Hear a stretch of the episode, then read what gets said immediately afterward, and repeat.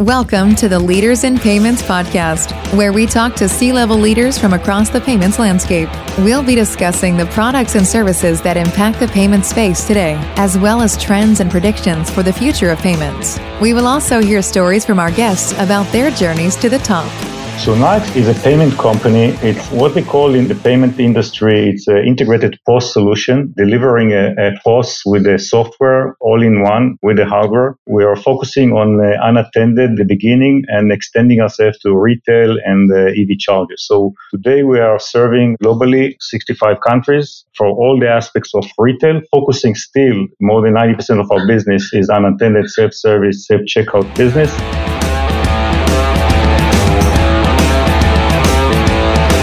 That was Nayax CEO and co-founder Yair Nechmad, and he is my special guest on this episode, episode 211 of the Leaders in Payments podcast, and I'm your host, Greg Myers. Before we get into this episode, I wanted to make you aware of some of the things going on here at the Leaders in Payments podcast. We're launching a new series of podcasts called The Pulse of Payments, where we're focusing on a specific topic for an entire month. For example, we'll cover embedded finance, open banking, cross-border payments, and more. Also, you can sponsor episodes or even amplify existing content like white papers or research reports. There are several different options to reach our audience. And if you've ever thought about starting your own business podcast, please reach out. We're B2B podcasting experts and can help you launch and market your very own podcast.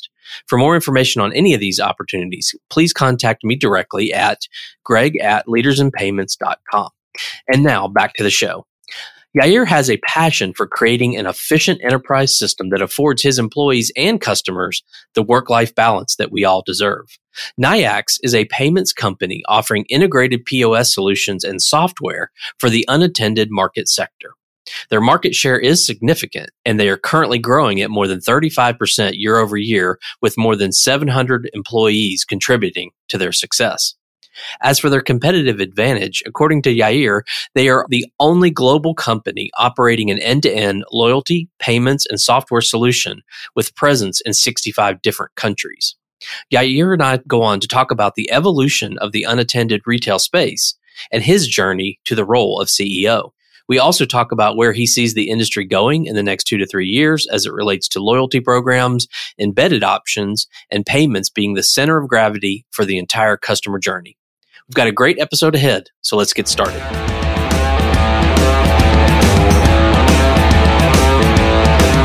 Hi, Yair. Thank you for being here and welcome to the Leaders in Payments podcast. Thank you for having me. Absolutely. So let's dive in, if you don't mind, and we'll circle back to your professional journey in a few minutes, but tell our audience a little bit about yourself, maybe where you grew up, where you went to school, where you currently live, a few things like that. Absolutely. So I'm basically in Israel. I'm born in Tel Aviv.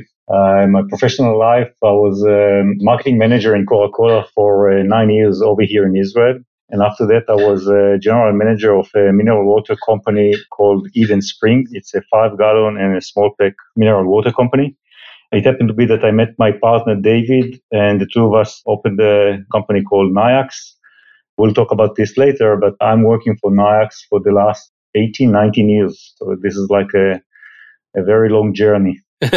And you're still in Israel? Yes, I'm based in Israel. Actually, the office is in Herzliya, which is 10 kilometers from Tel Aviv, but it's really nearby. And the headquarters is actually in Herzliya. All right, well, let's talk about the company. So tell our audience what Nayax does. So Nayax is a payment company. It's what we call in the payment industry, it's an integrated POS solution, delivering a POS with the software all-in-one with the hardware.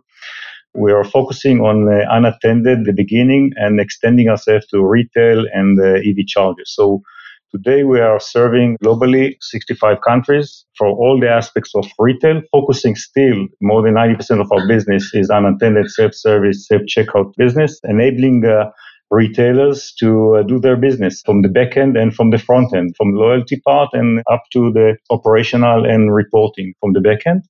We are connecting to more than 45 acquirers and 45 alternative payments to cover this, what we call like-to-like present solution. And we are growing more than 35-40% year over year for the last couple of years. Okay. And how many employees does the company have? Today, we are 770 employees. Almost 500 of them are based over here in Israel with all the aspects of skills from hardware, software, back-end, operational building, logistics. all of this. We do have 9 subsidiary companies in North America, in the UK, Germany, Japan, China, Australia, New Zealand, and other 45 partners, distributors covering the rest of the world. You mentioned the hardware and the software together. When the company started, was it just the hardware and you added software later? When we started, it was 2005. We started over here in Israel. We saw the pain from the market regarding unattended. Maybe to extend a little bit the context to the audience, it's a different market because it carries some of unique specialties in this market. First, from our perspective, it's existing market. There are more than 40 million machines. They already accept cash, and we need to convert them to cashless. So it's like more of a retrofitting the machine remotely. We're not going out from the office. We need to learn multiple protocol in order to serve this market. And there are really more than 700 protocols that we carry in our software solution, our backend solution. We enable the operator to buy the unit, to buy the hardware and install this in 10 minutes and no friction from his perspective, and it's operating. We also payment facilitator in order to really to ease the pain regarding registration with the bank and the KYC and AML that he needs to do. And all of this is a one-stop solution, hardware, software, and payment. And that's where we started. It was quite difficult at the beginning of the time because everything was very expensive. Connectivity was very expensive. The hardware was very expensive. But slowly and gradually, we put everything into place and we are really succeeding to grow the market in a global level these days. Yeah. And so let's talk about your customer base. I assume, does it go from the small kind of mom and pop company that might have just a couple of vending machines all the way up to larger retail companies that do both retail and sort of the unattended? Absolutely. We built the system in a way that we are not holding ourselves back from even one unit, even one machine that needs to have a solution or service. We built it in a way that it will be profitable from our perspective. And we grew up with this to do what we call multiple layers and multiple units per customer. These days, we're taking big operators like big chain of caterer in the US or in Europe, moving up to a four-core solution from unattended EV charger and attended solution with the aspects of loyalty and management. It's quite a heavy lifting that Nayax can do now for Tier 1 customer. Yeah, sounds like it. So maybe talk about the evolution of sort of the unattended space, because I know like visually a lot of people think of the vending machine and it used to take cash, now it takes cards, but that's just such a minor part, right? Now you can walk through the airport and see unattended kiosks. So maybe talk about that evolution, if you don't mind. These evolutions came more in the last 4 or 5 years. We were there like 18 years ago, 19 years ago when we started. It was started with vending and then with the snack machine and then what you call all these machines that are placed in different location. But then you realize quite quickly that some of the machines are placed in the institution and you need to serve their employees within the institution. It's like a loyalty card. What do you think when you're walking on the airport that it's serving only the pass-by consumer, but actually it's serving also the employees of the airport? You're getting more and more complex regarding the engagement and the loyalty that you need to bring into and connect to what you call the HR or the ERP of the institution. And you're getting more and more involvement of journeys with different consumers, with different payment method, with different what you call handshake, whether it is by the phone or by a card, swipe card, or any kind of form of ID. And that's evolved also to the self-service, self-checkout, and it's coming all over. And on top of it, there are multiple machines. One of the key elements of this business is that around the globe, there are so many different machines, so many different protocols that create a lot of what we call pain to engage with them or to handshake with them. And that's one of the key elements that Nayax knows to do very easily. Let's talk about how you go to market. Do you have a direct sales force? Do you work through partner channels or a little bit of both? We have from all over. We have a very strong digital funnel. Jumping to the end, we have an e-shop today in the North American market. So customers really can onboard and buy themselves the device and onboard themselves KYC and AML all in one journey. And this is now rolling out for Europe and rest of the world, but we started in North America. So we're trying to reduce the friction from the point of view of customer base. On top of it, we also built Nayax Capital that taking the burden from the CapEx expenditures from customers and make it operational level. So it's all built into the journeys. Of course, on top of it, we have direct sales people that dealing with the Tier 1 and 2. We have influencer, we have resellers, and a lot of partners that what they see in Nayax is like the only company globally that can serve them all over the place in multiple verticals. So the ecosystem of Nayax partners is very, very strong. We have what we call foot on the ground in every place in the 65 countries. Local, global operation solution. Let's talk about the software side for a minute. So what does the software provide? Obviously, sort of inventory management, that's pretty logical, but what else does the software provide? For a vending operator, he needs to remotely from his home to know exactly when to come to the machine, what machine to serve, what kind of alerts that he has to really to make a high priority and reach to the machine, what kind of inventory level that he wants to reach to the machine. There is a software like a handheld that he's holding from his phone so he can reach out to everything. He can do dispatching to his team if he's not just a mom and pop. He has like, 5 routes or 10 routes. He can do all the dispatching from his mobile app or from a PC, of course, from office. So all of this is like not just the reporting part, not just the alerting part or logic alert part, but also the ability of really managing the routes and managing the time of the employees.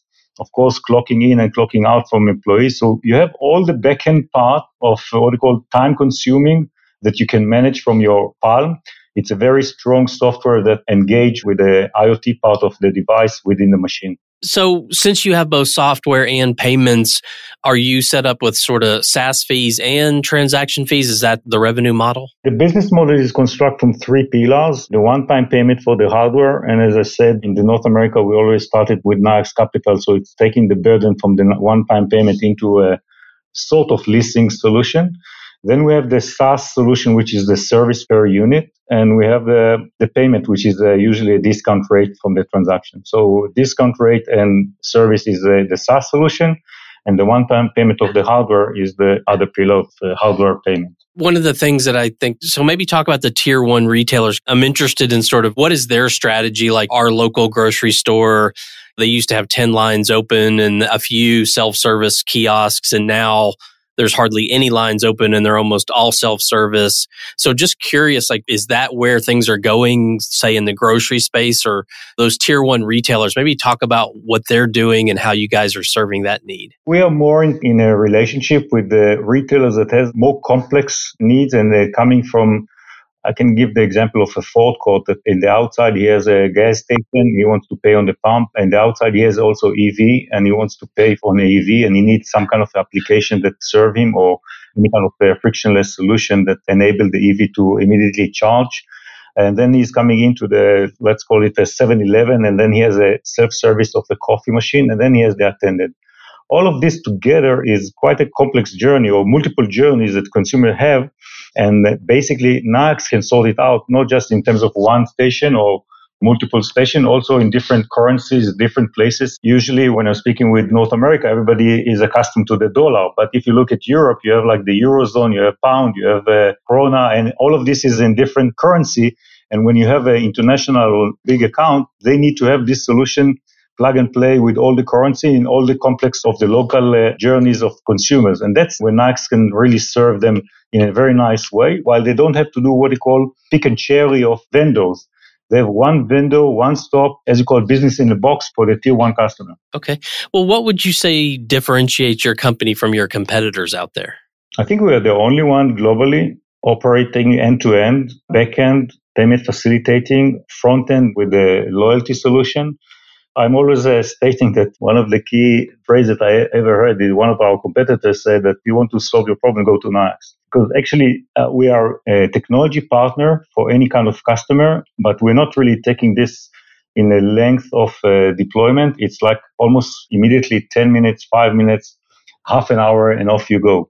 That's the beauty about what Nayax can deliver when you're on board with Nayax. Well, where do you see the payments industry, and you can certainly answer it in the context of what you do, but where do you see it heading in the next, say, 2 to 3 years? Wow. Payment is, my understanding, my belief, payment is the center of gravity of all the operational and journeys of customers and consumers regarding all their back-end and front-end. And if you imagine that payment becoming the last 10 years this position, because it was not like that. If you remember the old time that you came to pay with your card, it was with plastic. The cashier was put some chemical paper, and then he's ironing your card. And then he took the paper and put it in the drawer. And then at the end of the day, he was submitting this to the bank. It's not really cashless payment as it is today.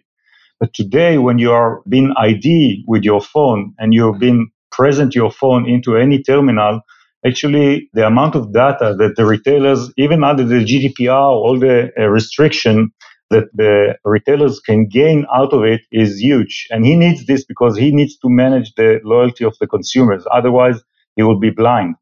So he needs to gain relationship, and payment is the center of this. And if you imagine this into the future, you also have this in the back end. You need the payment embedded into your ERP. So from the front end, you have to need the loyalty part. And from the back end, you have to be what you call embedded into your ERP to save time. All of this together is a combination of, I'm always stating this, put the payment behind the scene. Don't let it interfere to the journeys of consumers or customer operation. And then you can thrive with your solution. So payment is moving this direction. I think in the future, if you look a little bit ahead, you can see a lot of social application that will adopt payment as part of their consumer journey. And you can see this coming into potentially Instagram. You can see this in WeChat and Alipay. The payment is really embedded with the journeys of consumers. And that's one of the key elements that we'll see more and more coming to life. And then when you come into attended, it has to be present in a different mode. And over there, we have also some kind of a patent around this to enable retailers to become a financial institution. Well, let's switch gears for a minute and talk about you. So tell us about your journey to your role as the CEO there. It's not so hard. It's not so long because actually when we established the company, David and myself, the two of us, also my brother was one of the investors, but he's not working on the company. I'm more coming from a business side, marketing, general management, and David is more coming from an operational CTO level. So it was naturally that we worked together like tandem around the business. We've been private until 2021 when we went IPO over here in Israel in the TASE. And following this, we were registered ourselves in Nasdaq just a few months ago. So now we are dual listing. But my role was naturally moving more to the business and David's role moving more into the CTO. When you see us, if you visit us over here in Herzliya, you see that we're actually managing us flipping roles. Sometimes I'm asking more questions, technically question, and really debating something that is not making sense. And he's more debating on me regarding some business aspects. So we're really working very, very closely and very naturally in the way that we are leading the company. It's not just the role, it's really a way of trust, not just between us, but also in the organization. The DNA of our organization is mostly on trust and letting people really work and do their job according to any kind of need from customer point of view, putting customer in the front, trying to build the whole organization as a CEO, not just the CEO to become a CEO. So that's the one key element that I think is fun for working for Nayax. And maybe tell us a little bit about sort of the startup story. How did you see this pain point or where did you see it? And what kind of light bulb moment did you have and said, hey, we can build a company around this? When you're working as a company, as a bootstrap company, you're always in a paranoid mode. You always think, okay, now I succeeded at this point. I have this new ladder. I'm in a new position, but what will happen? And how can I keep investing? It's always a 360 degrees looking around and really seeing, I can put it in one word, keep very much paranoid in one way and curious in the other way.